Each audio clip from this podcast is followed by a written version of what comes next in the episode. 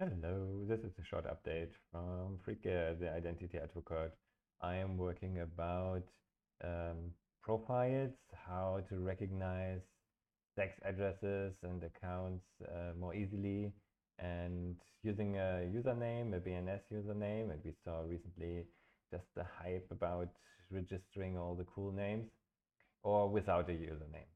And I'm also working about bringing verifiable credentials to your profile so that you can have more use cases for your name.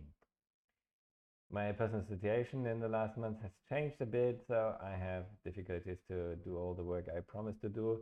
I agreed with Stacks Foundation to catch up after it improved, so the progress will be a bit slower than expected. But still, I um, published a, a, a list of tools for verifiable credentials, and I'm working with o.link to integrate uh, verifiable credentials for Twitter.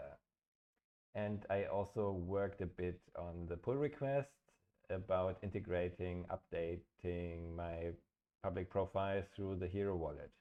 I reworked the pull request and I updated the Stacks.js to make this easier.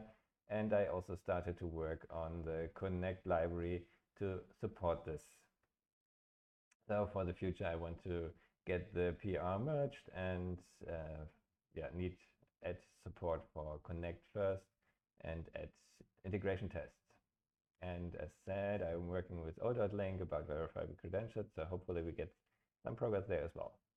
Uh, as usual, the resources are on Sigle and on GitHub.